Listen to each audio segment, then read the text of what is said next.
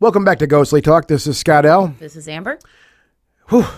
Fun show, fun show, fun show. Yes. Mark Onspaugh was back. Third yes. time. Third time in like a year. With well, less than a year. Original stories to share. There's well there there yeah. We love. Yeah. There's there's people we, we meet on the show, and we historically we've done this. There's some people we've met through this show that we just fall in love with. Yeah. Mark's one of those guys, and he's a riot to talk to.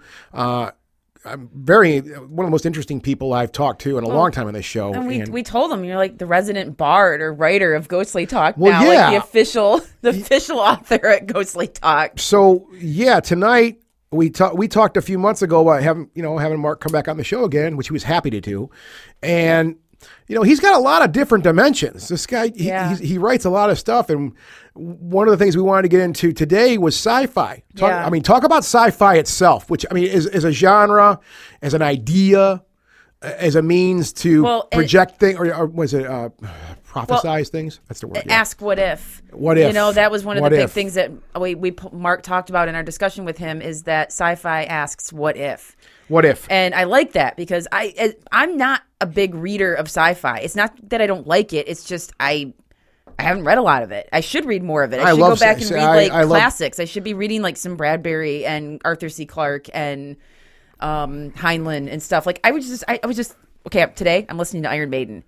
Stranger in a Strange Land. Yeah, okay, that's Robert Heinlein. Yeah, it's a story. So it's like, I'm like, I'm Iron driving. Maiden, Iron Maiden historically has written a lot of a lot of songs about books or movies. They, right. They like doing that. And I'm just like, I, and I sat there thinking today, I'm like, I should read that book. I love this song. Yeah. I should read the book. Yeah. And anyway, but uh, yeah, so Mark just makes you kind of think. That's on Somewhere in Time, it, too, isn't it? Yeah. Yeah, which is a sci-fi themed Sci- record. Yeah, you're right. Very yeah, sci-fi themed record. Yeah. yeah. Like Eddie is on the cover and it's all like yeah. Blade Runner-ish just, just, in the background. Yeah, and, just Google it. You'll uh, Iron Maiden, Somewhere in Time. You can look at the cover. He's got like headgear and a gun. To me, one of the, my, my, my all-time favorite album covers. Because it of, it, of its sci-fi nature and all the you know Easter that, eggs. You know that, that album cover actually scared me when I was a little kid? I've, I've always just been in love with that I think cover. That was the first time I had seen Eddie when I was a little kid for some reason. And I remember staring at the cassette and it bothered me because he looked like muscle. Well, he is all. I know, yeah, but it was skin. just, it creeped me out as a kid. Yeah. And we're talking like little kid, like six, seven. And I was like, Eddie's scary, but this. this That's my favorite album this cover. This tape rocks. Maiden, yeah. That's me at eight. Uh, yeah, that, that, that cover's the best. Favorite. So, well, yeah, and I sci-fi obviously infiltrates a lot of music out there. Heavy. I'm sure that, that Iron Maiden's not the only.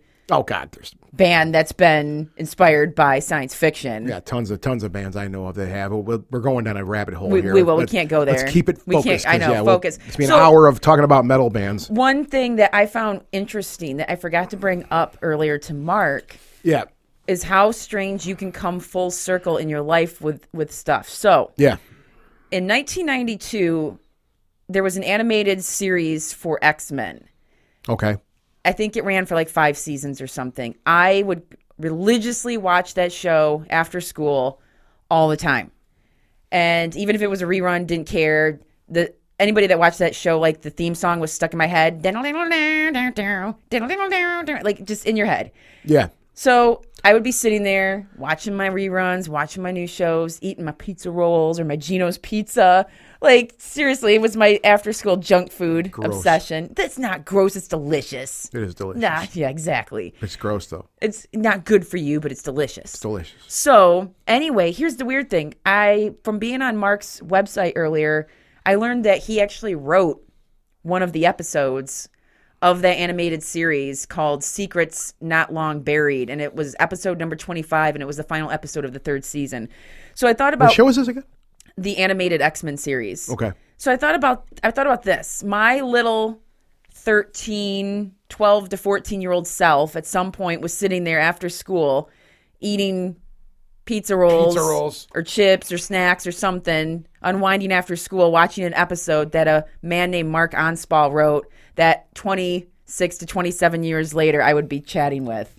Yeah, it is it is cool. Isn't that the thing? No, it's it's a cool thing because, you know, and that's where you get into the whole synchronicities of life right. and how, you know, where you're put in, in that place and what you believe, but something led you two people in a direction, and eventually in two thousand nineteen, or late twenty nineteen, you guys finally crossed paths, and now you're, you know, we're friends. Yeah. We consider Mark Onspaugh a friend. He's a brilliant guy, and uh, honored to have him here. Really, if we ever honored. Get to California, we'll have to be like, hey. We'll have to go hey. like towards where he lives. Hey. hey. So we'll say hi to him. So tell us more about Mark here before we get into the. Oh my gosh. Get into this thing because Mark, we, Mark, I have to read Mark's professional bio because even though we he's been on the show before because he's done so many cool things. Yeah, we want people to know about this. He's a native Californian who grew up on a steady diet of horror, science fiction, and D C comics. He's a proud member of the Horror Writers Association and the International Thriller Writers Association too. In addition to the produced film Kill Katie Malone, he has several other screenplays in various stages of development and was also one of the writers of the cult favorite Flight of the Living Dead. Fantastic. While Onspaugh is good. Definitely a fan of the horror genre, he also writes science fiction and comedy. He polished his comedy writing and improv skills at the Groundlings Theater in L A, where he studied under names you'll recognize, Lisa Kudrow from Friends, Michael yep. McDonald from Mad T V, and Heather Morgan from The Dana Carvey Show. Earlier in his career, Onspaugh studied special effects makeup in college and continued to pursue his passion under the tutelage of premier makeup artist Thomas R. Berman. That's Invasion of the Body Snatchers, Cat yeah, People, Scrooge. Yeah, love right. Scrooge. Yes. With additional lectures and such notables, notables among others, as Oscar-winning makeup artist Rick Baker, American Werewolf in London, Men in Black. One of the greatest. Planet of the Apes. And, and his list yeah. continues to go on. So go visit Mark at his website, mark onspaugh dot com. Mm-hmm. Uh, The links will be on our website. You can head over and check out all of his books. They're all available on Amazon. We highly recommend grabbing his uh, short uh, fiction books, uh, and his he's got his novels. He's got everything. So and you get to hear stuff here tonight yeah. on the show. Yeah, exclusive it, stuff. Exclusive stuff. Yeah, yeah. exclusive. Okay, we'll just put the cat out of the bag right now. He wrote two stories for us. Yeah, for the show here, yes. which is just kind of I'm still kind of numb at yeah. the feet here, knowing this now. Awesome. So you get to hear that. Um, so just enjoy our conversation, and the wonderfulness that is Mark Onspaugh.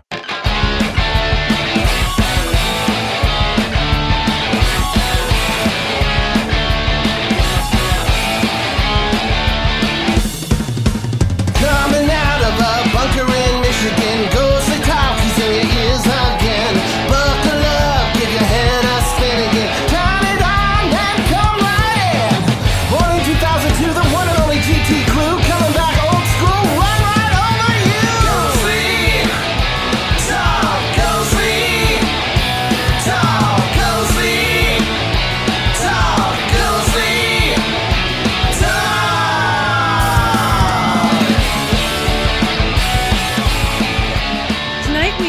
Mark Onspaugh back with us. Is this the third time? Third time. Third time. It Yay! Is. Yes. And we're thrilled to have Mark back because it's like he's it's the in, he's like the in-house Ghostly Talk official amazing writer. Well, yeah, and like oh, spoke, storyteller, S- spoken word artist, spoken word artist. Yes. Okay. yeah, I mean, no, and I, I'll take that. Well, I mean, there's something to be said about that. Um, And that's I, it's a compliment actually from me because I mean, that's a lot of stuff I like to listen to. I mean, I remember like. Uh, back when I was in high school and stuff like that, the first time I ever found, heard something like spoken word was like by like Henry Rollins, who was on his show one time back back in the old days, right? And he, you know, uh-huh. he, he's a punk rock singer and stuff like that, but he, he also did these things called spoken spoken word, they called it. Um, and I guess the because it was really funny what he would what he would do, and I'm like, well, why isn't this just comedy? And they're like, well, this is all coming off the top of his head. Right. Um, oh, so, but I've always, tough. but there's always been like really interesting things with spoken word. And I, I mean, that's a lot of stuff that I listen to in the evening just to kind of relax to, or when I'm working on stuff. So I love the idea of spoken word like that. And the stuff we've done before with you, it's cool. I like listening it. Listening to stories being told. Yeah. Well, I love books on tape and, and things like that. And yeah. calming down and slowing down and listening because the world is in chaos right now. Yeah. No, I love books on tape, especially. Oh, books on gosh. tape are huge. Uh, Mark, how is everything in California right now? Because oh, yeah. I know California's been back in the news for this horrible COVID disaster. Um, are you in a safe spot? Have you been okay where you're at? We're in a pretty small town, and we never go out without a mask, okay. you know, um, not in our car, but when we go to a store or something. And uh, our town is kind of a tourist town. Excuse me. So... we get a lot of tourists, and a lot of them are not wearing masks, so that's uh, daunting. Yeah. But we just stay away from those spots. I think you know we're. I'm seeing it. I went out a couple days ago, and I was surprised here Uh, because I, I hear people that I talk to and complain about this. They're like, I just went to this place and there was no one wearing masks and stuff like that. And I really don't pay much attention. I put my mask on, go about my shopping, whatever it is. And I did, uh, we went, I went grocery shopping a couple nights ago, and I did notice that, yeah, a lot of people, and these aren't tourists.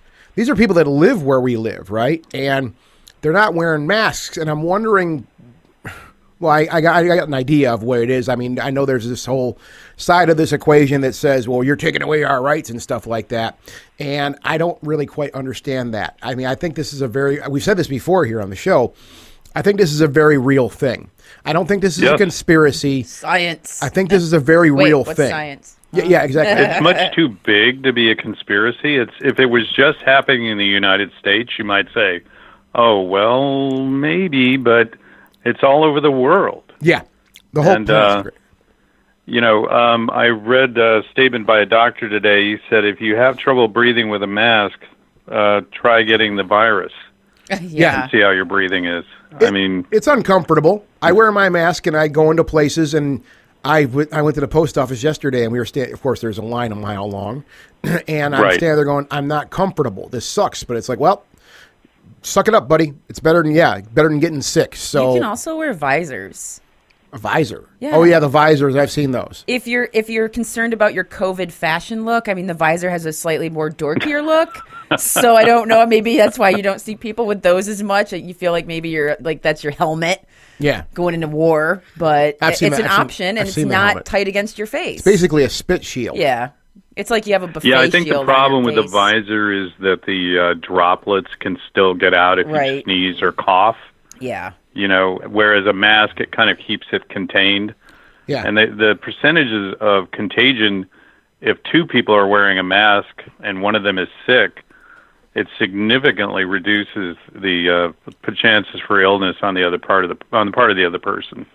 And that's what so, the idea is. You know, I'm hoping I do not get a cold this year. Like that would be one positive thing about COVID and like COVID and me. It's no cold this year. Because everyone's just being oh. conscientious of well, yeah, no one's doing germs. Anything. I mean, so I, I mean, the likelihood of maybe just getting the common cold, maybe I, yeah, slashed in half. I had half one this now. winter, like right when COVID broke out. So of course I'm like, oh my god, what are the symptoms? What's happening? Do I have a fever? Well, that's what happened to oh. me in May. I got, I got, a, I got a little under the weather. My throat got a little dry. My nose dried out, yeah. and. I know I should know better by now. Every year it happens to me. As soon as we turn allergies. The central air on and the al- and the allergy stuff, as soon as the central air gets turned on, I start getting a little gunky for the first week, and then I feel fine. But of course, I'm like ultra paranoid now, and I'm having COVID tests and stuff done. So right. it's, well, one, yeah, ugh, I yeah, I had one done. Yeah, we we I generally get sick every November to December, somewhere in there. Yeah. And we actually talked to our doctor and asked her if we'd both had maybe COVID and gotten over it, and she said no. Wow. That uh, they've confirmed that the first actual cases were sometime in February. Okay. So that's good to hear. See, well, because, Scott, you always wondered if you had it in January. I had it. There's like no doubt you... in my mind that I had it now. I had every single symptom and then some. I don't know. I still want you to get one of those tests just to see. The antibody test? Yeah. Um, I'm telling you, I don't need to take it. We'll put money on it, though. Oh, is that what you want yeah, to do? I want, this is like, I want this to make a cute little bet. I want now. to make a game out of this. Um, Have oh, you act- had the actual test? Scott has. Where they put a swab up into your sinus? Um, well, th- they said to me, because I had the test done back in May. I, like I said, I felt kind of funny in May, and I immediately went down the street here, and they had the curbside COVID testing. And uh, right. they, they said, I'm like, are you guys going to stick that thing up my nose? Because that's just going to suck really bad. And they said, we don't need to do that anymore. We actually do have a throat swab test that's available now. So they, I just had the throat swab test done, and they said it's just as effective as the, the nose thing. Really? Yeah, that's what they told me. Because my wife, my wife had to have the test before having surgery, and they were still using the uh, sinus swab. Really? Which was really painful. It, oh, it, it's the worst, because I, I had it yeah. back in March. I got sick, and this is when this whole thing started, and I was Mister Paranoid then, and I said, I need a COVID test, and that's before they had them, right? They, they're like, well, you can't get one, but we'll test you anyways, and they did it for the flu. Oh. They tested me for the flu, and that's when they did the no- they did a nose thing then, and that, yeah, that was just... I, that really sucked. I really, that was really uncomfortable. Let's just put it that well, way. Well, they finally, I guess they're starting to develop uh, ways to test your blood, I think your spit, Yeah. And there was like one other thing um, that they could uh, use. So I, I think this is going to be better because there's a lot of people that are scared of doctors, scared of needles, scared of getting things jammed, to, you know, up your nose to your brain. Yeah. And they're not getting tested for fear. Yeah. And then maybe still walking around and spreading it. So, Mark, with all of this going on, with this COVID nightmare that is literally some feels like something out of a science fiction novel. During quarantine, has this inspired you to write anything? Like, I mean, I would think if you're a writer right now, it's like, yeah, you just pull from the, you know, pick from well, the candy. Well, you have the time for it. You certainly jar. have the time to do it, it seems like. Yeah, there's inspiration everywhere. Yeah, well, I, I was everywhere. writing two stories for you guys, but uh, I just keep thinking about The Stand by Stephen King. Yeah. And uh, I read that quite a long time ago. And, uh, of course, a lot of that just seems very similar to what he wrote, but fortunately it's not as deadly as Captain Trips was in that book, which was like uh, something like ninety, ninety-five percent fatal, you know, and just wiped right. out most of the planet. And that when this all happened, that was one of the books that kept popping up like on social media. People were like, this is just like Stephen King's book. There's so much things that parallel many of Stephen King's books. One of the one of the funniest tweets I read was that Stephen King said, COVID nineteen is nothing like The Stand. It's nowhere near as deadly. And some person said, did you actually read the book? Oh. oh. huh. I just love that. I, that was one of, like, my favorite quote of the year. You don't know what you're talking about, Stephen King. Yeah, I know. You only wrote the book. You only wrote the book. That's a that's a typical Twitter comment. But yeah, this does seem, and this is something I know I've been saying a lot of here, it does seem like, you know, for some people that are artists and whatnot, I can't say that I did much. I've been pr- not very productive, but I think a lot of people have taken the time to, yeah, be creative, and because they have the time to actually do this stuff now. Um, I guess that's what you were talking about, Amber. Is yeah. It, was this something that you uh, kind of exercised this t- the time you had to do that? Are you asking her or me? No, no, I'm sorry, you, Mark. Yeah, I'm I'm working on a vampire novel, um, but um, you know, I've I've been retired. I'm on Social Security, um, oh. giving away personal information. um, so our schedules really haven't altered much because we both work from home anyway. Okay. The only thing is, I really miss going to the movies. I have to tell you. Yeah, that's kind of that's a bummer for anybody that really enjoys the theater experience. I don't know when that's going to go back to any type of oh, norm- normalcy. I, I really don't soon. know how they're going to manage that, especially since they're having these spikes where people are getting in close proximity, and then all of a sudden there's a huge spike in that area, like Texas and Arizona. I know, and that's uh, the scary part. All that. I, you know, the so, funny thing for me, I, I mean. I, I like to go to concerts. I like seeing bands play, you know, big and small. Yeah. And yeah. Um, I don't know. I've kind of gotten used to this to a certain degree. I, it's, I've been saying this a lot that I've kind of enjoyed just not having to really be running around, uh, you know, especially on the weekends. I just kind of hang around the house and sit on the porch and just let the world go by. And I, I mean, there's things I like to do. Um, there's a lot, there's vacations I've missed this year already, but I'm kind of just enjoying just not having to be running around and being in the car and being on the road. I'm just kind of staying stationary, and it's nice for a change not to be running around. Yeah. So that's something I'm trying to pull out of this, that I, something positive is like, well, this is a time to kind of recharge and relax a little bit if you can. Yeah. Um, and I'll tell you, the wildlife is really glad of, uh, you know, the absence of oh, humans yeah. in parks and uh, campgrounds and, you know, various. They had a really nice picture of a, uh, a, um, coyote looking up at the mountains in a Yosemite parking lot or something like that, you know, and it was empty, and there was just this animal, you know, enjoying his day. Yeah, not having to be dodging people all day long. No, the environment got a cars. break. The environment's getting a break, exactly. A little bit. I probably not so much as, you know, manufacturing and stuff starts back up again, but yeah. uh, for a hot second there, like emissions and everything were totally down. Yeah. Um, I've noticed around here, though, in Metro Detroit, that traffic's still way down. Traffic is still like it's, it's I, reasonable I, now. I think it's fifty percent down still. Yeah, it, it's reasonable now. I mean, a lot of people... We had, are... we, we had to drive to U C L A Med Center, and there were people doing like ninety miles an hour, and my wife saw a highway patrol car up on a bluff just watching, you know, and nobody was getting pulled over. Now, I wouldn't trust myself to go that fast, but it was kind of amazing. But now traffic's starting to pick up again, and... Uh, you know, people are driving a little more reasonably, mm-hmm. but the roads are more crowded than they were for a while. So we are living, it seems like, in a science fiction novel now. And that's it what certainly seems so. It certainly seems so. And that's kind of what we wanted to chat about today was, um, you know, science fiction and, you know, as stories, I guess, you know, as an expression, as a piece of art, um, and as also, I think, something that, you know, it's it's something I think that's for people that really love science fiction. It's a part of their it's a part of their person. It's part of their self. Right.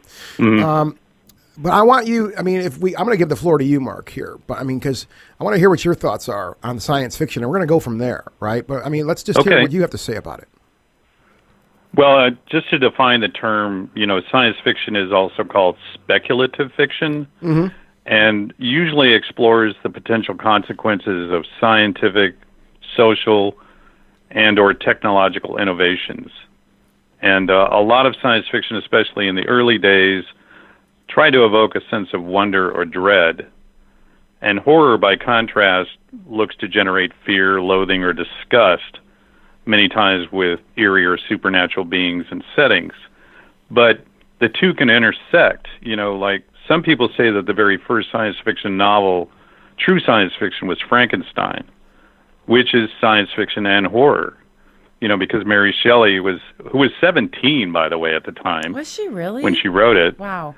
Um, she was going off of things she'd read about galvanism, where they were trying to reanimate humans with uh, electric current.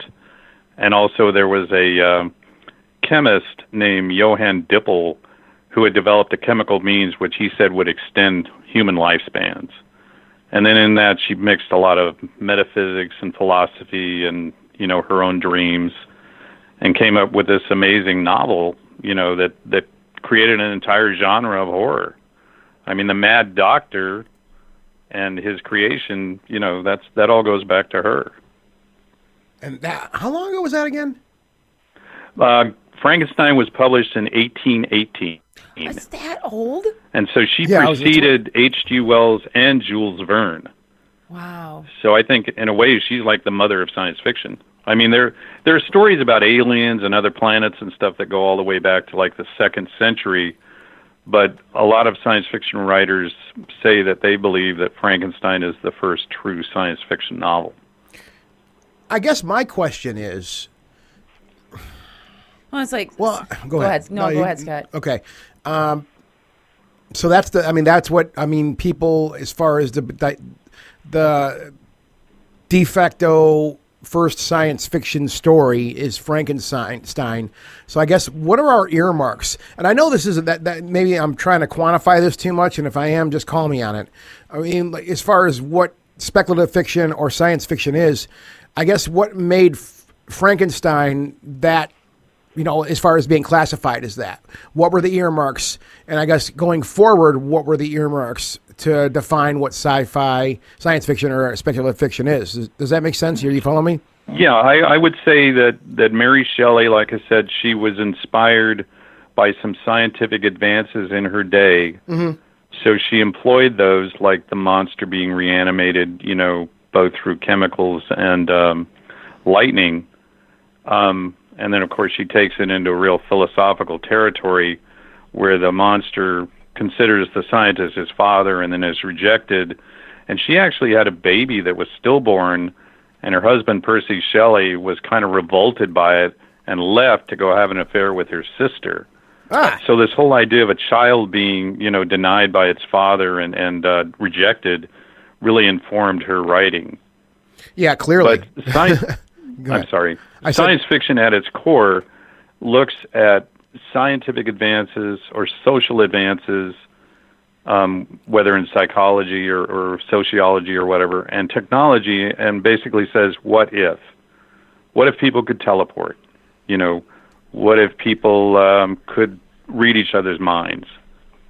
Mm-hmm. And this is in contrast to fantasy, which is usually based on myth and legends and... Um, magic, things like that. So Harry Potter is a fantasy, whereas, um, oh, any one of Asimov's books, say, are, are science fiction. Yeah. And then you have people like Bradbury that wrote both. You know, he wrote fantasy, he wrote science fiction, and he wrote horror. Mm-hmm. But um, you know, it's it's much rarer in, in to find ghost stories in science fiction than either horror or fantasy. And a lot of times, um, ghosts in science fiction are energy manifestations. Yeah, and it and if they are supernatural, then it's often what are the implications of being in the presence of a ghost or being able to communicate with ghosts. And I think I mentioned one time in one of our talks that Robert Sheckley wrote a novel called Immortality Incorporated, and there's a technological device called a spiritual switchboard where you can talk to the departed. yeah, um, I remember that. And and it was um, it was a device that, because sometimes the ghost couldn't be heard, and it would amplify the signal, and then they could talk to someone just like you and I are talking on the phone. And that's... So, I, I just have to say real quick, that is exactly what E V P is in the paranormal. Well, that's what... And people, ghost boxes. Well, and, I T C and yeah, things I T C. Like that. I, that's kind of what the idea, I and, think, what people want. Yeah, except for we do want it, you know, what if we could figure out a way to make it clear. So I, yeah. that, I have that now, that what if, what if in the back of my head. Mm-hmm, exactly. Sorry. Right. What were you saying, Mark? And and that would that would totally transform, you know, human society if it was proven that you can actually communicate with the dead, and it wasn't some kind of, um, you know, charlatan, or it wasn't some signal noise or something like that. That you could actually talk to your great uncle Joe or something like that. Right. And he would tell you where that money was buried on the old farm. Well, I mean.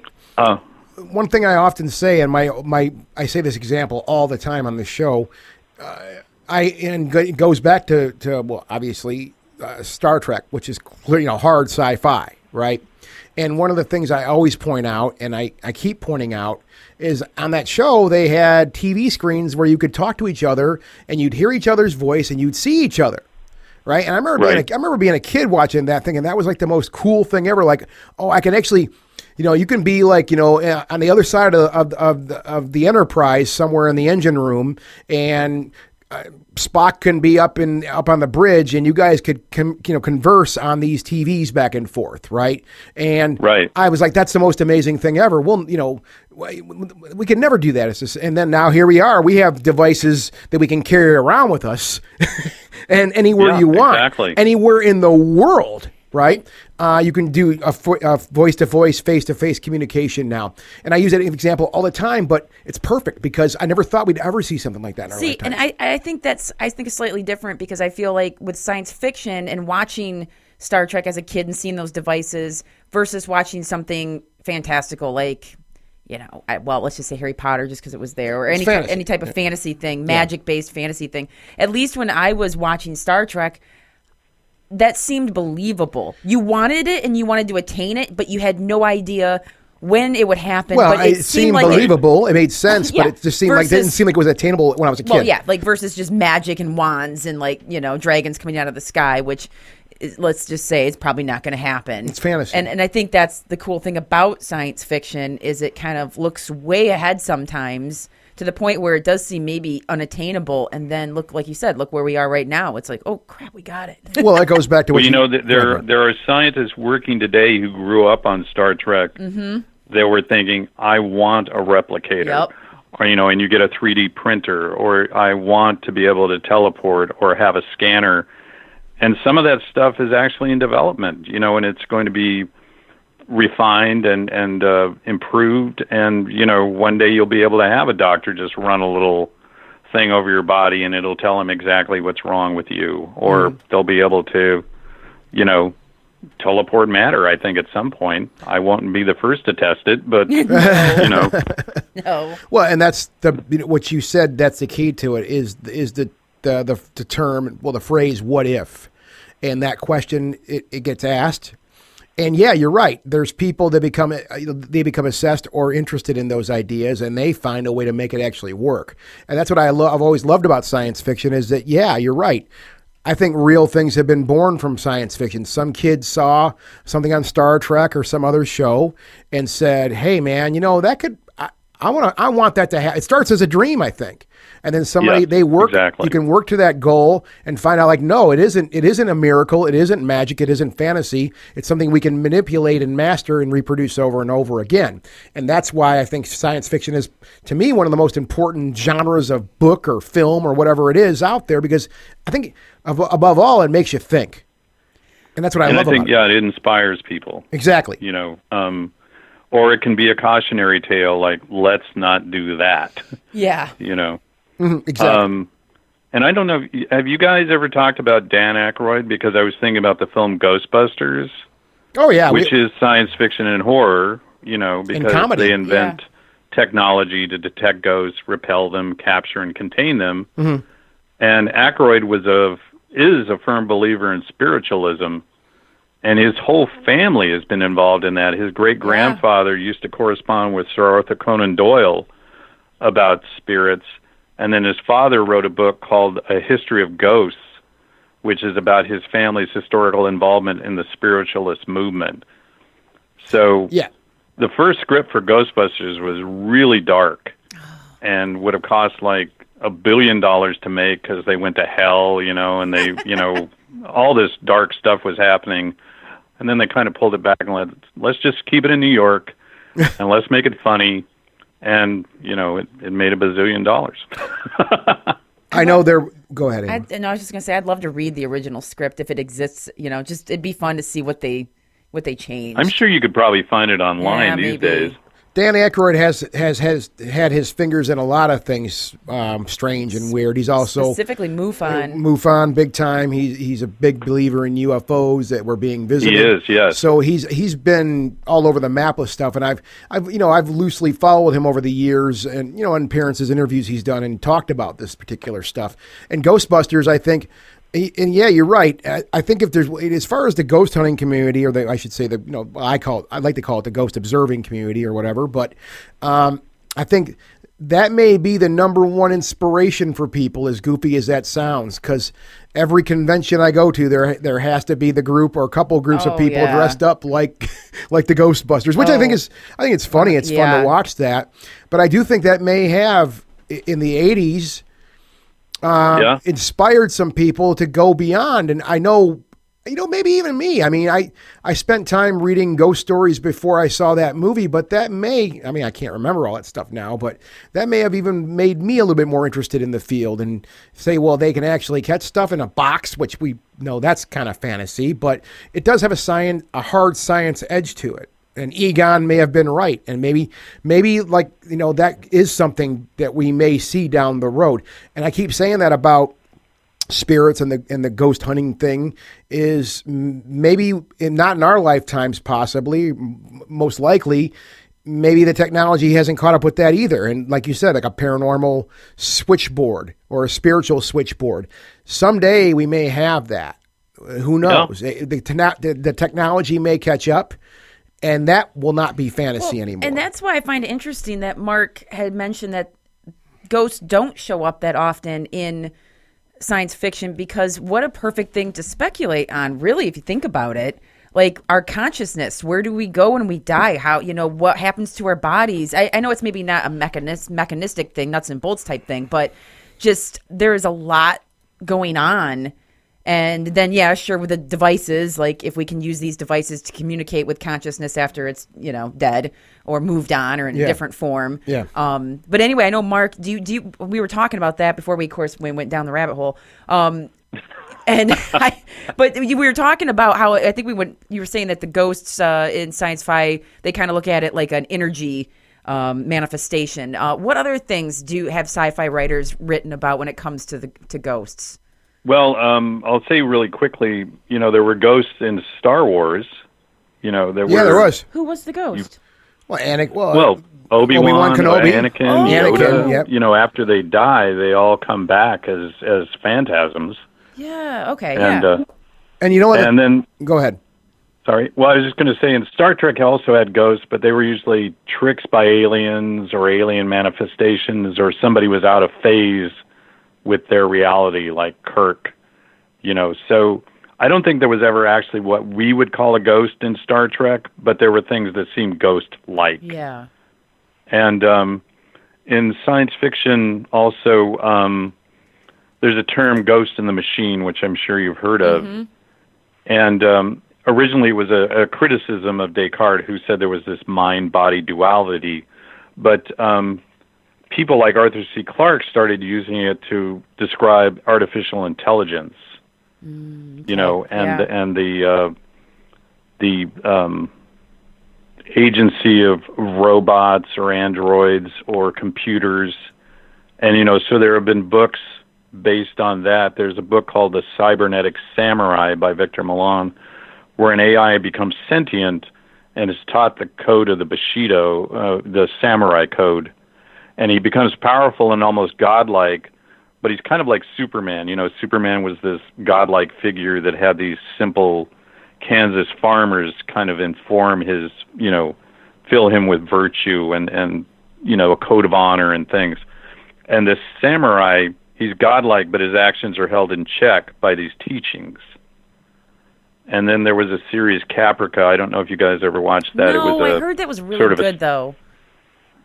Yeah, it was a sequel to Battlestar Galactica. Okay. And there's a young woman who's killed in an explosion, but her consciousness had kind of been uploaded as a virtual entity in a game. And then she was able to uh, possess a robot, and then later lived in this sort of cybernetic afterlife. So a lot of um, science fiction writers kind of look at, um, you know, mind as, you know, something to examine as like an uh, artificial intelligence. Yeah. But then there are ghosts. Ray Bradbury wrote this great story called The Exiles, mm. where Poe, Shakespeare, um, Dickens, they all live on Mars as ghosts because people don't believe in them anymore. And these humans land on Mars, and they want to fight them, but the humans burn the last of their books because fantastic literature has been outlawed.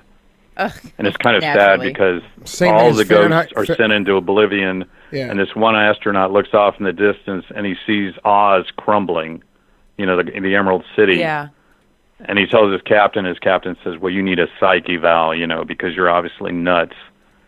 And... Um, you know, Bradbury was big on censorship and, uh, or against censorship, I should say, and uh, burning books and just losing your imagination.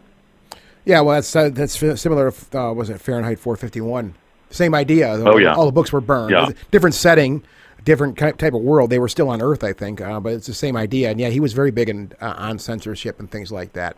Um, you know, the thing I'm seeing a lot now, the trend in sci-fi now, now we don't need to go too far down this, but it, it is an interesting idea as far as this, you know, the human soul. Is it the trend? I think with like newer sci-fi is, and I just finished uh, reading the latest Neil Stephenson novel. Uh, Do- it's called Fall or Dodge in Hell, and it covers this topic too. And it's the idea of that our consciousness can be uploaded digitally, basically now, right? Right. And you're seeing that a lot, you know, and. You know, I'm seeing it more and more. And, and of course, and people are kind of taking that idea, running with it, and kind of putting their own spin or flavor on it. So we're getting a lot of variety. But I've seen that in a handful of T V shows, and, a, and there's a handful of books that are doing that now. And it seems like it's kind of like the new hot yeah, kid on the block. I just watched yeah. I just watched a comedy on Amazon Prime called, I think it was Upload. Upload, or, Upload yeah. Yeah. And Uploaded. It, I was just going to yeah, mention that, yeah. It, I mean, it was it was really funny, but yet I thought, oh, my gosh, what a way to market the human consciousness to say, oh, you've died? Well, now choose your afterlife. Would you like the Disney package? Would you like over here? Would you like to be the billionaire? Well, Black Mirror, the Black well, would, Mirror has a know, bunch of that, too. That, yeah, that it's series. Just, and then putting your, con- like, pain, you know, you're rich, so your consciousness is going to go stay at this swanky golf, golf, you know, country club for the rest of your afterlife. And it, right. it's it's wild to think that even in the afterlife, we're going to quantize and gonna, turn yeah, it into an advertising platform. We're going to monetize platform. the afterlife, yeah. and then we're exactly. going to also continue to divide it by class and have structure and, and that kind of thing. Like, of course, you know, we would do that. But I, I do. There was that was the scene out of Upload, and this isn't ruining anything for people who haven't watched it. But the I think the funniest moment is when the main character goes to visit the lower class part of the two the, gigs. Yeah, the two gig, because that's all you get, the data you get for your consciousness for that month. And there's like some kid just playing with like a box, and there's like some guy that makes like I think he was actually missing like his private part, and he made um made a new one out of a Lean Cuisine box, because Lean Cuisine was the uh, what was it the not the mascot? What am I thinking of? They they hosted the, it was the, one of their yeah advertisers. I, oh right, I, yeah. sponsors. So, sponsors. There we go. That's yeah. the word. Sponsors of the two gig place, and I don't know why, but that just cracked me up. And I'm like, of course. And if you use if you used up your two gig allotment, then you just freeze yeah. until until someone you know, the pays. Next cycle. Yep. So you just sit there frozen. Yeah. So that just sucks. And I don't even think you you wouldn't even know you were frozen. You would just be boom, like pause, and then well, yeah, your consciousness is just more. Just, it's more or less being controlled yeah, by a C P U. It's digital. So I mean, yeah, there's nothing. I mean, that, and that's the thing. But then how can that's you continue to be sentient? I guess as a digital upload, because how could you continue to evolve? So that's where the that's where a question of like the, how. sophisticated the software gets, you know, and all that. But that's, right. again, where you speculate. yeah, yeah, speculative right? fiction. That's, so. Yeah, and then some people think that one day we'll be able to either upload into an android body that's virtually indestructible, and so you'll have your consciousness and everything. Um, personally, I wouldn't want to live inside a robot if it had, you know, like very primitive, you know, uh, sensory receptors and things like that, so that you're cut off basically from the world, but you're existing literally as a ghost in a machine. Yeah. Literally. But some people picture it as, you know, being immortal.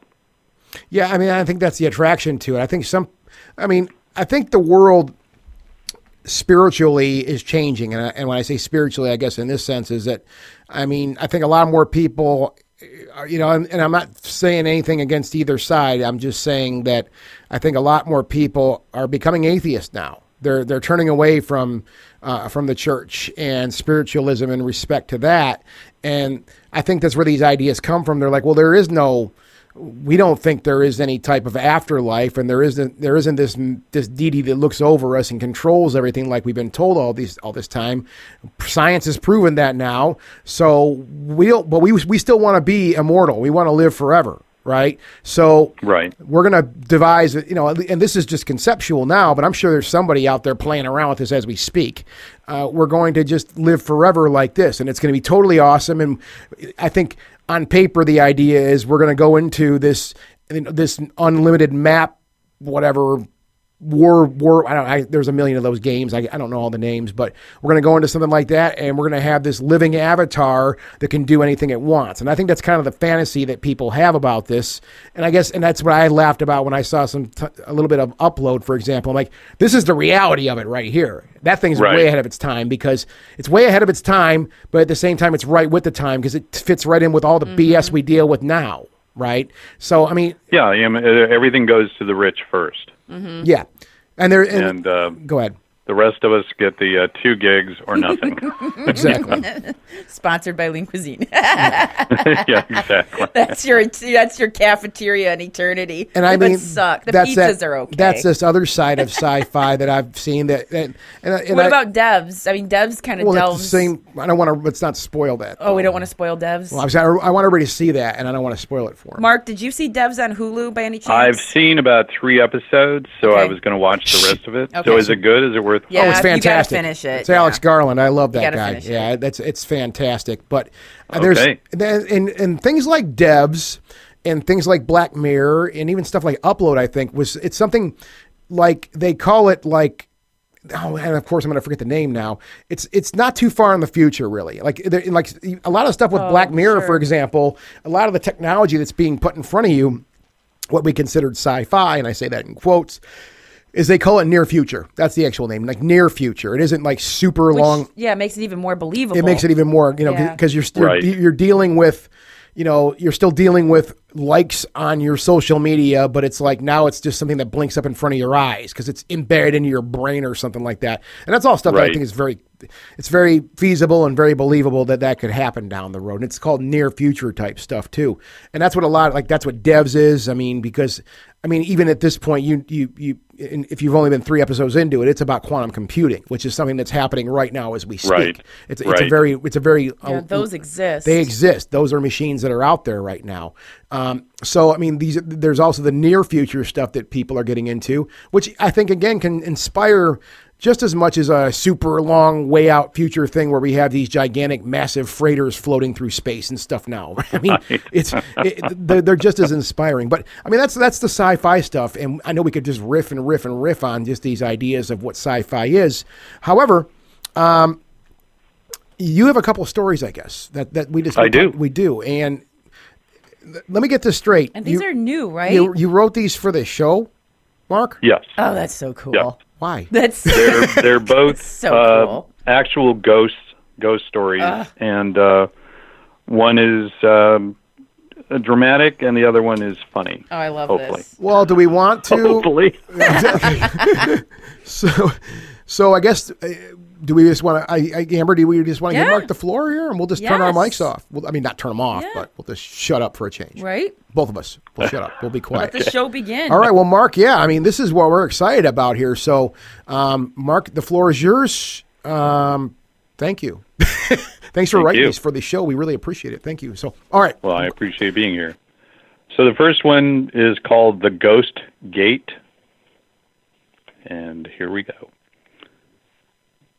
The crew finished building the portal just before three p.m., Leonard Garrison had supervised every step of its construction, from the placement of the modi- modified Faraday cage within the framework to the five inner channels which would circulate Quicksilver, Aqua Fortis, Aqua Regia, Aqua Tofani, and holy water.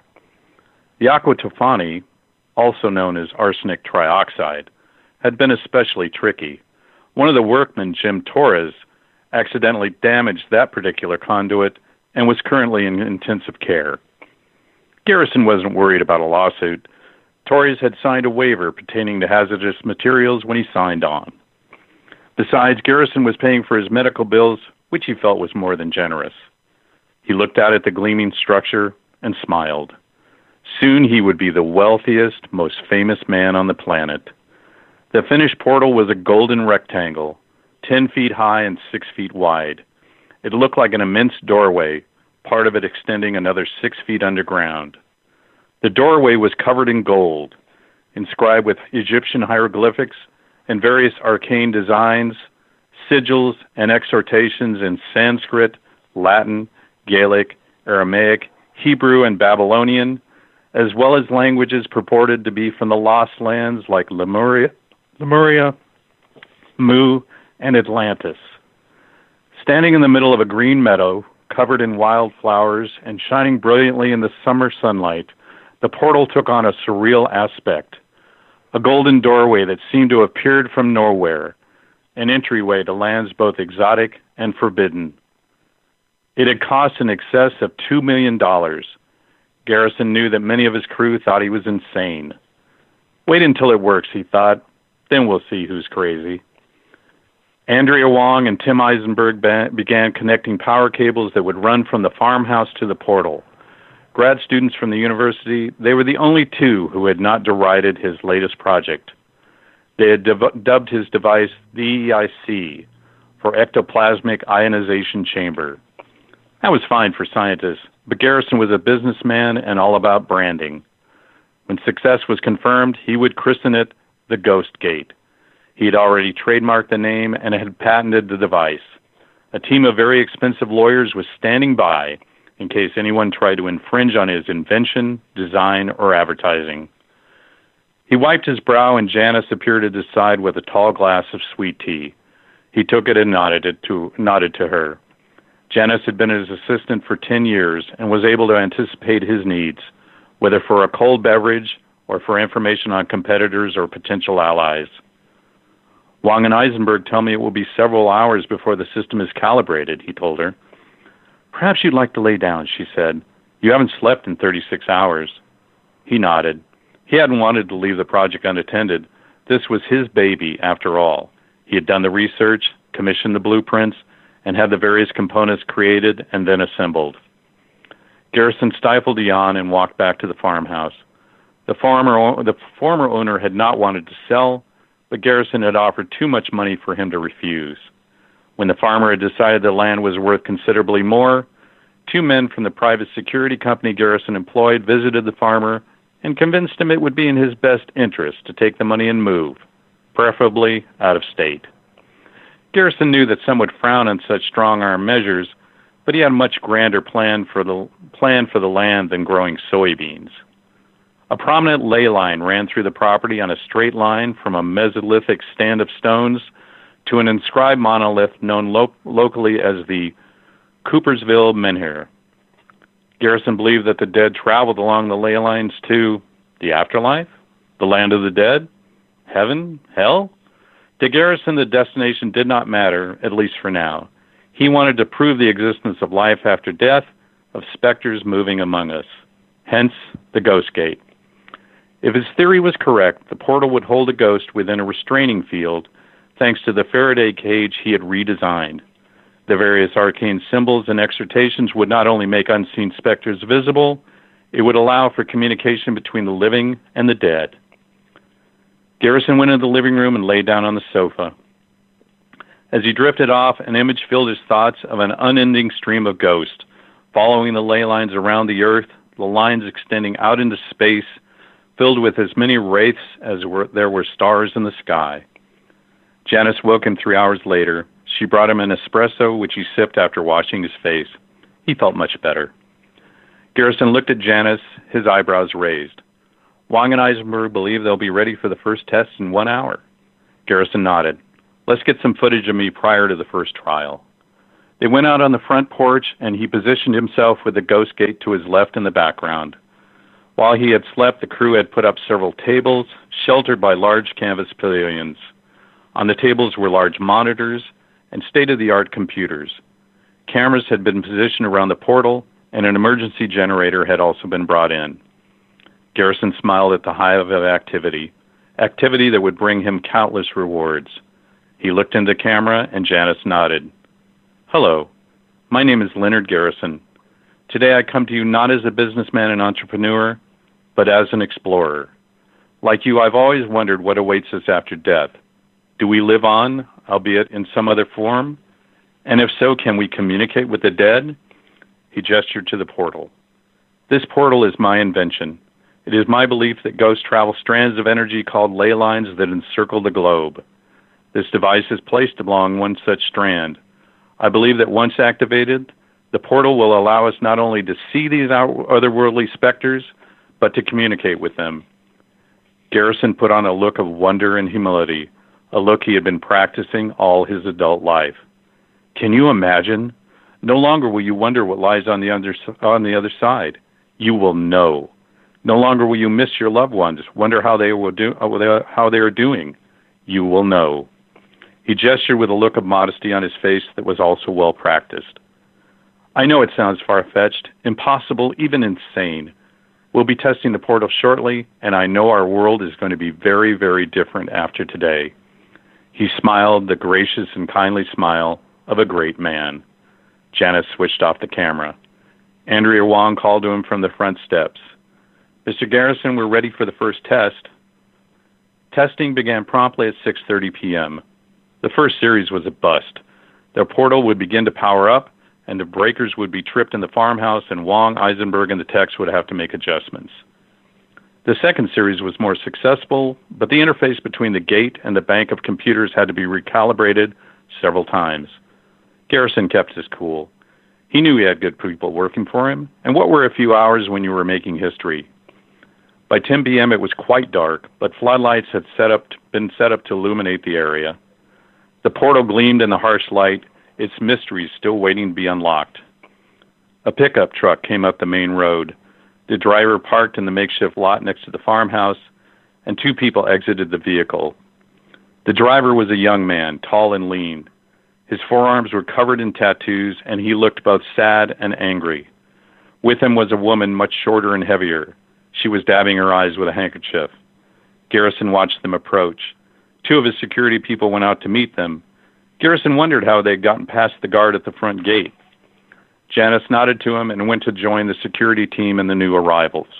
There was a brief conversation that Garrison couldn't hear, but the young man was clearly agitated. Janice came back looking troubled. What's going on? Garrison asked. That's Maria Torres and her son Michael. Garrison looked at her. They're the wife and son of Jim Torres, she explained, the workman who had been exposed to aquatofani, arsenic trioxide.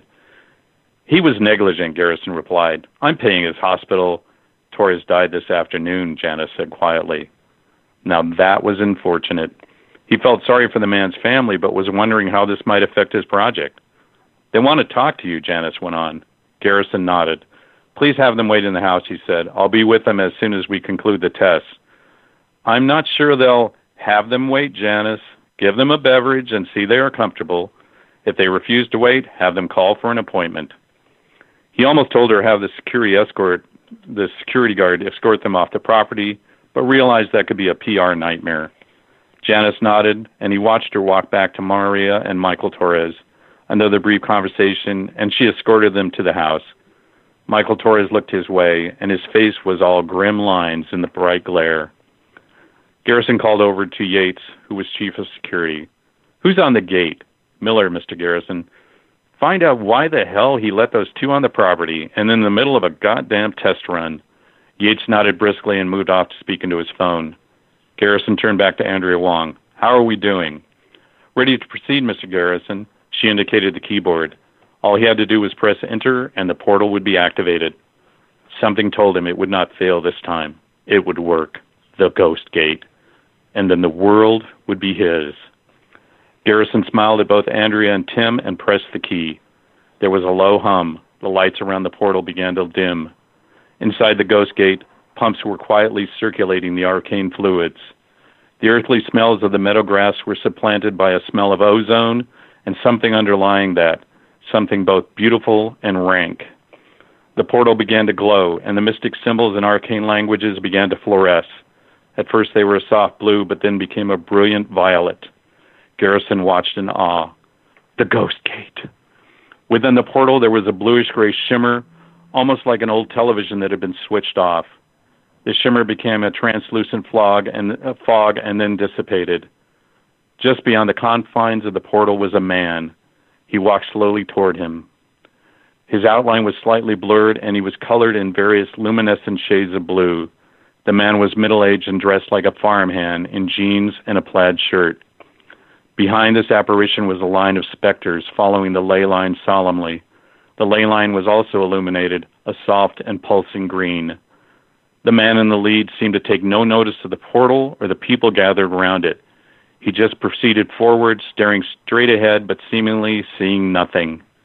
Then he reached the portal itself and was trapped within its confines.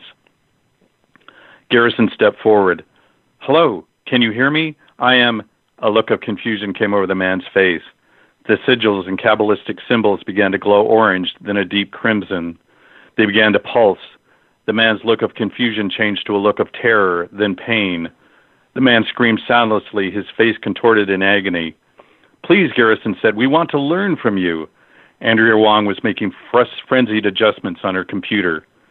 Suddenly, a deafening shriek came from the speakers. Everyone covered their ears as Andrea struggled to control the volume. What's wrong? Shouted Garrison. Both Andrea and Tim shook their heads. The man in the portal hammered frantically as if he were trapped behind thick plexiglass. Tim continued to fine-tune the field generated by the ghost gate. For one millisecond, the man's open, eyes opened wide. He saw them. Then, an orb of virulent yellow and orange appeared in the specter's torso. He looked down in horror as it spread. The phantasm screamed, and despite Andrea decreasing the volume to almost zero, that scream was heard for a quarter-mile radius. The bright and fiery colors enveloped the man, and he disintegrated, his essence consumed as if by fire, his spectral essence resu- reduced to the equivalent of ectoplasmic ash that wafted in all directions as it disappeared. The next specter moved into the field of the portal. This was a young woman in a nurse's uniform. She was both baffled and fearful that she could not pass. We should shut down the E I C, Tim said. Andrea looked at Garrison, and he shook his head vehemently. Don't shut it down. Reduce the field strength by twenty-five percent. Tim looked at Andrea, then made the adjustment. The symbols on the ghost gate dimmed slightly, returning to purple. The nurse pressed ahead of her, but the field still held her fast. She took notice of them. She was clearly in distress, but seemed to be faring better than the man who had preceded her. You you can see me, she asked Garrison. Yes, what is her, your name, he asked. I have to go, she pleaded. She gestured behind her where hundreds of wraiths waited. We all have to. Please, let us go. Where do you have to go, he asked, hoping the footage we captured would show him to be a compassionate but intrepid explorer. She shook her head violently. We we just go. Please, what is your name? Where did you live? When did... But then the spear of, sphere of noxious colors appeared to her as well, and she was also consumed while screaming. Mister Garrison, we need to discontinue, Andrea said. That this is inhuman. Inhuman? They're already dead, Garrison said, making a mental note to have this exchange edited from the footage. Reduced field strength by another twenty percent. Tim obeyed, but he wiped his eyes as he did so. With the field at fifty-five percent, several of the ghosts slipped through the ghost gate and once again became invisible, presumably following the ley line to some unknown destination. Increased to sixty-five percent capacity, Garrison ordered. It does us no good if we can't hold them. Again, adjustments were made, and the purple glow of the arcane figures on the golden doorway intensified. Another man appeared at the portal. He was stocky with thinning hair and dressed in a hospital gown. To Garrison, he looked slightly familiar. Both Andrea and Tim gasped. It's Jim Torres, she whispered. Torres looked confused and anxious as the field prevented him from proceeding. He looked at the gate, then directly at Garrison. Mister Garrison, I can't stay here. Why, Torres? What is compelling you? Torres shrugged, clearly agitated. We must walk. I don't know why. Think, Garrison demanded. What do you remember after dying? Torres shook his head. I don't remember dying. I just remember walking the green line. Garrison was about to continue when Michael Torres appeared at his side. Poppy, he cried, his eyes welling with tears. Jim Torres tried to reach out to his son, but the ghost gate prevented him. Garrison saw the glowing orb, glowing orb begin to form in Torres' torso. Torres looked down in horror and began to scream. You're hurting him, Michael Torres screamed. He turned to Andrea and Tim. Shut this damn thing down. Tim started to type the command. Don't you dare, Garrison shouted. He turned to Yates and motioned with his head to Michael Torres. Get him out of here. Before Yates could react, Michael Torres shoved Garrison into the ghost gate, into the restraining field. Two things happened simultaneously. The restraining field held Garrison's spirit fast as his body tumbled to the ground beyond the portal. The stress of the system retaining two entities caused the system to overload, and several sparking leads blew out of the ghost gate as it went dark. Garrison stared down at his lifeless body. Andrea, Tim, and Yates rushed to Garrison's inert body, trying to revive him. They took no notice of his spectral form. Garrison looked at Jim Torres. He was no longer plagued by whatever malevolent, malevolent energy had threatened to consume him.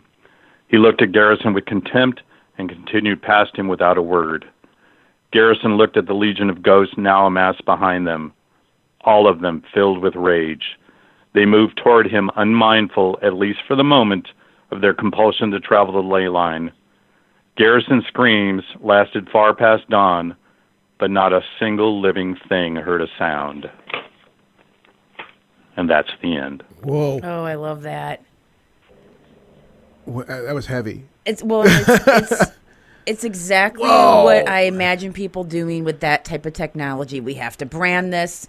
It's, you know, I'm going to be so important, because if you were someone I'm gonna be that, so rich. Well, and if you were someone that did develop something like that, I mean, your achievement unlocked would be God status, because now you've just yeah. solved one of the major problems in life, mysteries in life, which is life after death. But then I like this right. concept, because I, I've thought about this this year. Uh, what if the afterlife isn't it? Like, what if you can die in the afterlife too?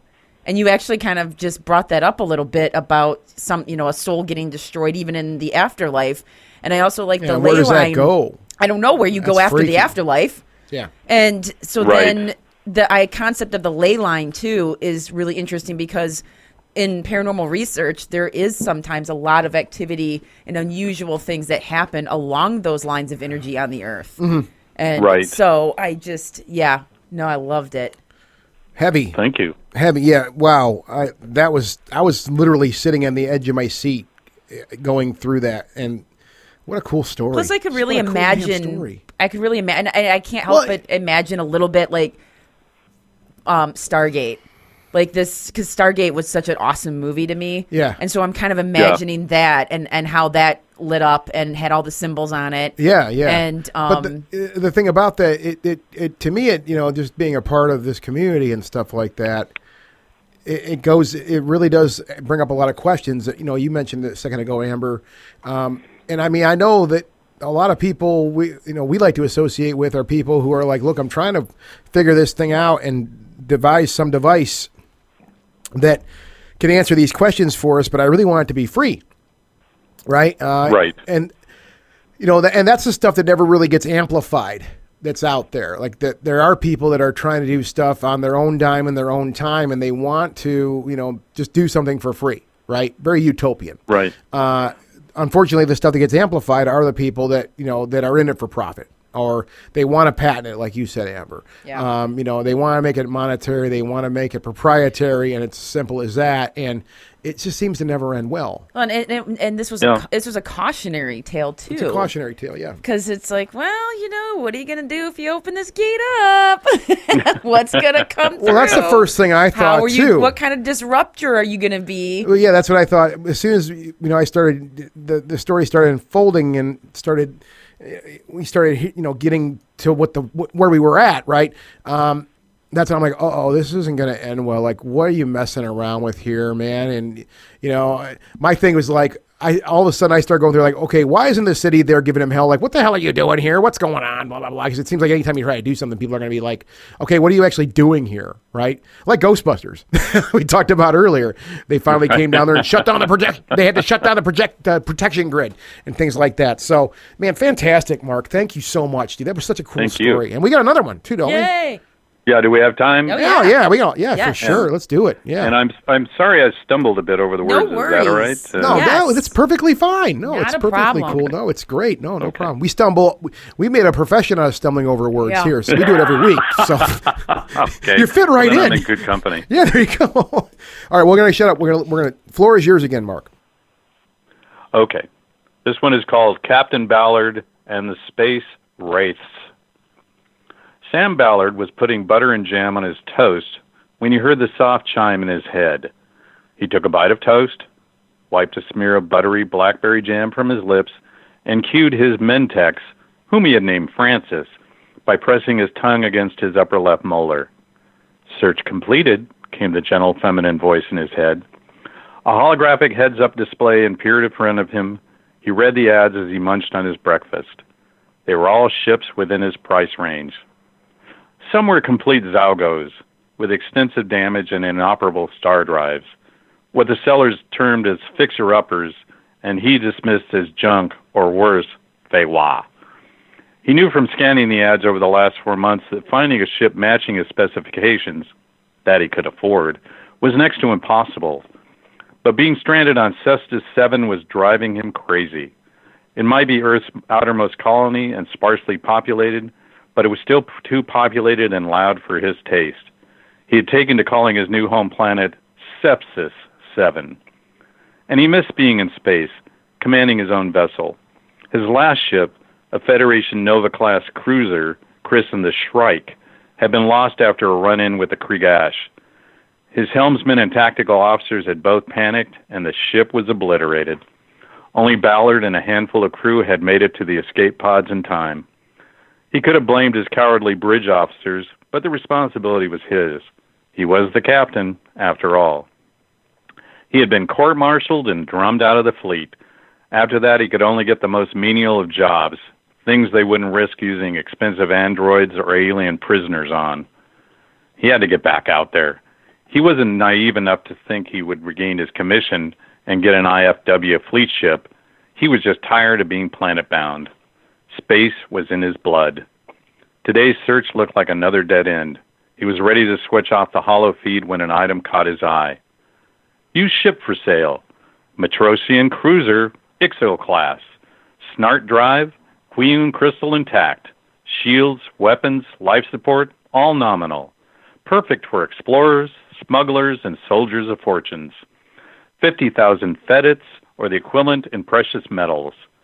Contact Mills Nimbus, Mentex three Zao Omega Epsilon zero zero five one A five nine. Full disclosure, ship is haunted. Serious inquiries only. The Hollow showed a real beauty with clean lines, minimal blast damage, and almost no Megal ray scarring. And the Kwiyun Crystal Micro Hollow showed a complete absence of fractures, defects, or infact bubbles. A ship with that engine could easily hit jump speed in a nanosecond, he thought. He looked at that one word again. Haunted. Really? He couldn't remember the last time he had heard the term. Oh, spacers had plenty of tall tales, but ghost stories were strictly stuff to scare kids into brushing their teeth, preening their feathers, or hawking their midzusners. Perhaps the whole ad was a joke, or a come-on from some new vidstream idiocy. But the ship was a beauty and the price was a steal. He decided to check it out. Mills Nimbus turned out to be a short and nervous Tangelian. All five of his eyes were covered with antiquated correctional lenses. Ballard wasn't sure if he was cultivating a look of retro-sophistication or was just too broke to afford any of the hundreds of optical enhancements and surgeries available in the Intergalactic Federation of Worlds. Nimbus was sweating and constantly wringing his front flippers. The translation interface in his tank of saline solution and methane was glitchy, so Ballard only understood about seventy-five percent of what Nimbus said, but he got the gist. No, Nimbus did not own the ship, but he was the middle being for a party who had inherited it from their late progenitors, Fleck and Durying Yasohoek, who had died when all airlocks on the ship had opened simultaneously somewhere out near Antares. A glitch, Ballard asked? Nimbus looked around nervously as if he was being watched. Ghost, he answered. Ballard tried to keep from laughing. He asked Nimbus if the problem was the airlocks had been fixed, and Nimbus responded that all systems on the ship were nominal.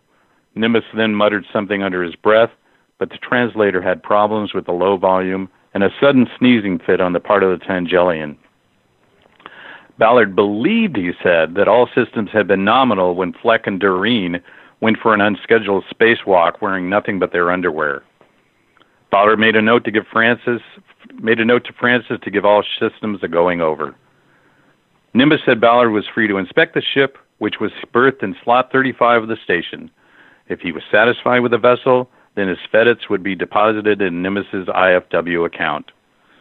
Will you be coming along, Ballard asked Nimbus. His tank was fitted with anti-gravity pods, which would allow him to travel to the berth easily and quickly. What f- followed was a frightened exhalation of words the translator either could not or would not translate into Ballard's native Chinglish. Ballard guessed they were Tangelian swear words. The inhabitants of Tangel seven were well known for their creative use of sarcasm and metaphor, as well as body and ancestor shaming of numerous, numerous species. Some members of other races had taken to reciting prime Tangelian rants in bars, coffee houses, and college cafeterias, often to music that was as hard to listen to as the curses of Tangel seven. Ballard directed Francis to record the exchange and give him a translation later.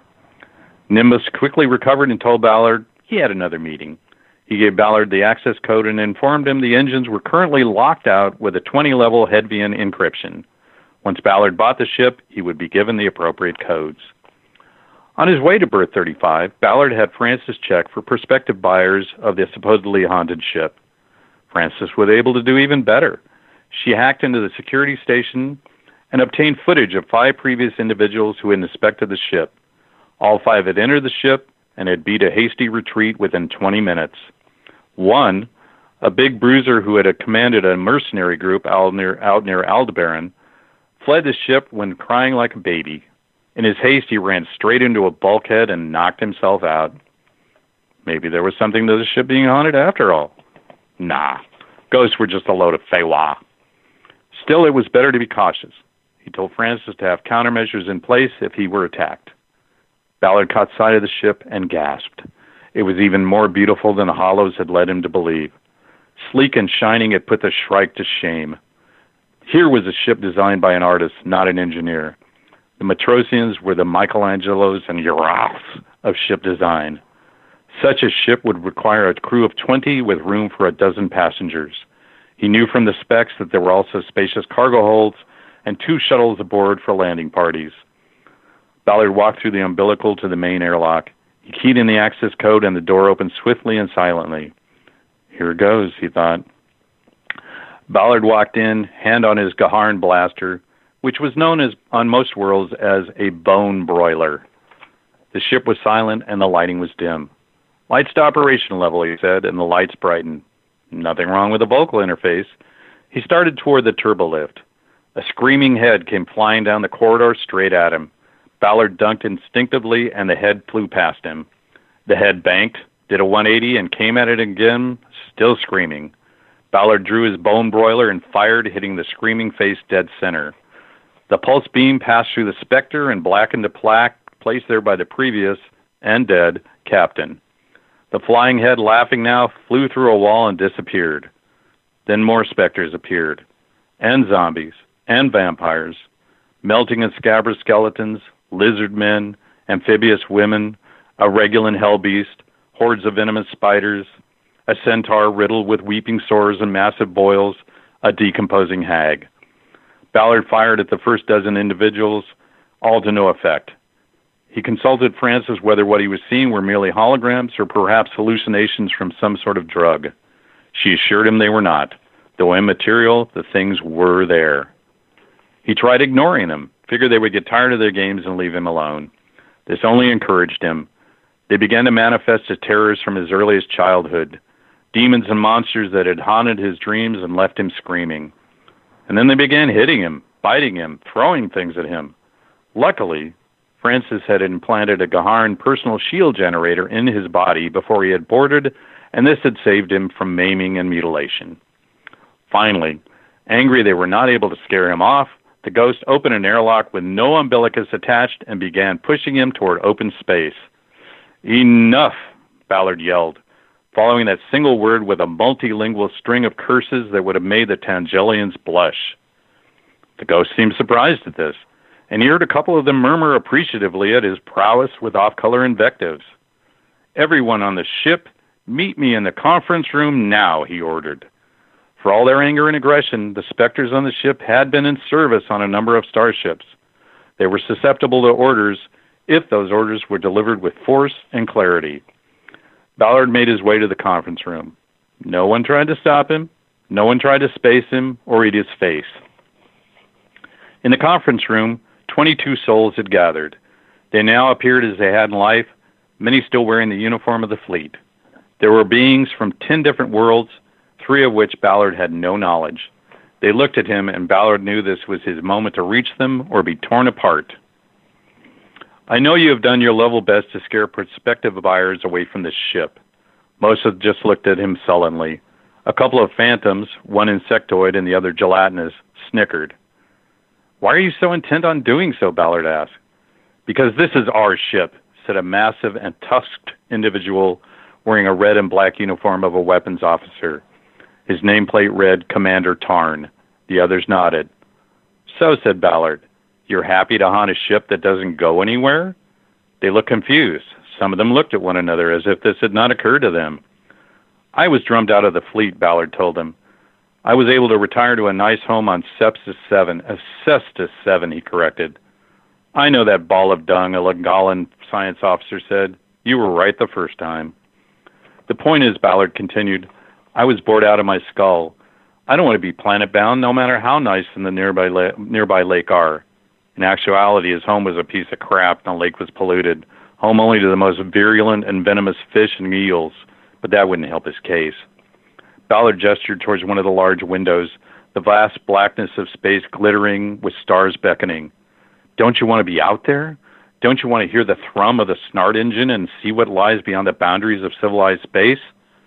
Several of the ghosts murmur- murmured. Commander Tarn grunted. "What are you offering? Money? We have no use for it. Not anymore." Ballard laughed harshly. "Money? None of us joined the fleet for money. Did any of you make a decent wage as spacers for the I F W? They shook their heads. "But were you happy?" Most of them nodded. "That's what I'm offering you," Ballard said. "A chance to be part of a crew again, to explore and to fight and reach the farthest corners of the galaxy, to belong." He could see he had reached most of them, but Tarn curled his lip. "Why should we follow you?" he asked. "Because to the Federation, I'm dead too. we wouldn't be flying under the I F W banner, but I guarantee you, you will see more action and more wonders than you ever did in life. A young ensign stepped forward. Ballard was surprised to see it was his former helmsman, Jacoby. He saluted. Good to see you again, sir. And you, Ensign Jacoby. Sorry I let you down on the Shrike, sir. I'm to blame, Ensign. Facing the Krigash would have been daunting for anyone, and you were on your first tour. Jacoby turned to the other ghosts gathered around the table. His eyes glistened with phantom tears. He was the best captain in the fleet, Jacoby said. I'd follow him again in a heartbeat. If I had a heartbeat, he amended. They all looked at Jacoby, then at Ballard. Would you give us a moment, Captain? Tarn asked. Ballard nodded and stepped out into the corridor. Four years later, everyone in the quadrant knew of Captain Ballard and his starship, the Wraith. Most had never seen his crew, and there were rumors that Ballard was some sort of godlike being that could pilot a twenty-man ship on his own. Others knew full well the terrors under his command, things out of a nightmare that could suddenly appear on your bridge, in your quarters, or the lavatory. The I F W wanted Ballard and his crew to join the fleet, but he was happy exploring, fighting, and adventuring with no one to answer to. And nowadays, even the Krigash kept their distance, because the crew of the Wraith seemed to know no fear. It's easy to be unafraid of death, Ballard thought, when you're already dead. Oh. Yes. I love it. I love it. I want to see that as a movie. I think that'd be the most fun movie ever. No one ever talks about like space and ghosts and haunted like spaceships. Well, and also it'd be totally different well, territory. And I think this situation is what, you know, the people. It's their people who are obsessed with the idea of communicating with the dead. It's their ultimate. It's their ultimate fantasy is to actually sit down, uh, you know. And he, Captain Ballard, he reasoned with them and said, "Hey, look, you know, what do you want? You know, you, you, you're making these demands. This is your ship. Rah, rah, rah, rah, rah, rah, rah. But what do you want? What do you want out of out of the existence you have now?" And he's able to. Right. He was able to get in there. How do we say that? Get inside their heads. It was heads. Like he was one of them without being dead. Yeah. yeah. Well, yeah, but he, he, he, he. It's like the Flying Dutchman, but you're not like stuck on it really. Right. You know? That's my wife actually brought that up too. Yeah. No, I think the idea is he was able to placate them and say, "Hey, you know what? Let's this let's do this is what we can do, and it'll make you happy." And that's what that that's what that, that was probably the most important line. Was you know, it wasn't for the money when they when they were you know, when they were alive. Uh, it's because they were happy. They they were happy doing what they were doing, so they could be happy again in their current form, right? Right? And I think that was the right. most important part of the story. Is uh, per Letterkenny, you never work a day in your life if you love what you do. What you do. So well, and, and it's even like this this purpose even after life, because I think everybody needs a purpose in life, and then maybe we, we still need to have that, you know, to continue to be well, happy yeah. and fulfilled. In the next life. We've talked about that a lot. There, there's always the, the concept of, of the, the lonely wandering ghosts with unfinished business, you know, trying to, right. you know, I, and so. I always, I always feel sorry for those ghosts that are that are kept in one place. Yeah, and right. Some of them have to keep, on. they're almost on a loop yeah, where they have to keep clock. doing the same stuff over and over. It's three a.m., Lincoln. Get on the White House lawn. Get out there. Do your thing. Yeah. Crap, I was late again. To me, to me, it, it just brings up that idea of what existence is and what consciousness is. And like, you know, to, to go down the rabbit hole with Amber's idea that, you know, it's a belief that, you know, this life that we have now and this physical heavy body that we have, um, uh, we don't, this isn't just, this is just one part of the, the adventure. Right. And uh, what this story tells me is that this adventure it does not end when you cease to exist in your physical body. It can go on beyond that. And this is a great way to do that, going on more, literally going on more adventures in yeah. space uh, as the crew of a ship, but you're, you're ghosts, right? I think that, I right. think that it, it's, a, it's a sweet idea. It's, it's, a, it's, a, it's a wonderful idea. It's a happy idea that, you know, I can just see the ship taking off and just going into space and knowing that this story, you know, the story we just heard, knowing that when you see that, that just makes it a really sweet thing, and it makes me smile. I think that's a it's a really great yeah, idea. Mark, I love you gotta it. you gotta Thank get you, you gotta uh, make that into a screenplay and uh, get that out there. Yeah, and push push that out, push that one. And you wrote and you wrote I, these. I will for, take that under advisement. Yeah, I really appreciate that. Yeah, and you wrote these for our show, which kind of really just blows my mind, to be oh, honest awesome. with you, because um, there's so much depth to these stories. You, you know, well, they're short stories, but it's yeah, just like, but that's why Mark's a good short story author, because to I think a good a, the sign of a good short story writer is that you can quickly build a wor- a world. You know, you, maybe you got three pages, four pages, five pages, and you build a world that people can see, experience, taste, touch, feel, um, and get everything done in a certain amount of time. And that's harder sometimes than writing a full-on novel, because you in the novel you can take your time to let things roll out. Right. In a short story, it's got to make sense. It's got to be succinct. It's got to make an impact. So it's a lot trickier. Yeah, I was going to so, say that's a more difficult yeah. thing to do. To get to get somebody emotionally invested yeah. in a character in you know I, a, I, a few pages is way more difficult than than, a, than through a whole novel. I still think about Vapacula. I'm like, oh, Vapacula. Oh, oh do you? Oh, yes. Oh, I'm honored. Thank and, you. And I love that. And then and then the story about the um the painting, the girl in the painting. Oh God. You know, it no, was like jerkers, so man. good too. But thank you, Mark. I, I really, thank really you. mean I, that. I really enjoy uh, spending time with you both. Yeah, and, uh, well, and we really enjoyed hearing really these stories. Really honored you, you know, had me back again. No, and we're going to have you back. You're regular. You're, you're, yeah, anytime you want. One of Doors, us, one of us. One, doors always Don't open for you, that Mark. Chicken lady. No, thank you, Mark. I really mean that. Thank you for taking the time to write these stories. And uh, we'll do the same thing, I think, uh, when the show is done. For everybody that's listening, we'll have the whole show here yeah. for you to listen to, but we'll isolate yep. the, the stories and put yep. them as separate so you, files yep. for so people to listen to. Listen you can to go back them. and just listen to the stories and, if you want. And those will be exclusive to the website. So yeah, you just got to visit ghostly talk dot com to listen to the isolated files. Those won't go out to the apps. Anything, any of your websites that you would like to put out there, Mark, before we go? Yeah, anything you you're working on, or anything you want to yeah, point people yeah. to? Um, well, I have uh, my um, yeah, my page is just getting updated, and I have to do a couple of um, edits. But it's w w w dot mark onspaugh dot com, and then my book. Um, I sent you the link for that. Is Stories from Tomorrow or Tales from Tomorrow, mm-hmm. and uh, we didn't read any of those today, but. Um, There's some very similar to Captain Ballard with some of the same alien races and devices, and uh, then some are much more serious. And several of them have appeared previously in other anthologies that people publish. So cool. I hope people take a look. We'll put those links up on the site, of course, too, yep. for people to check out. Mark, thank you again. We can't thank you enough. We're going to do this again for sure. Great. Thank you, Scott. Thanks, Amber Rose. Thank Please you. take care of yourselves. Yes, you too. And, uh, you, you guys are like friends now. I really enjoy Yay. visiting with you, so thank you. Ghostly Talk!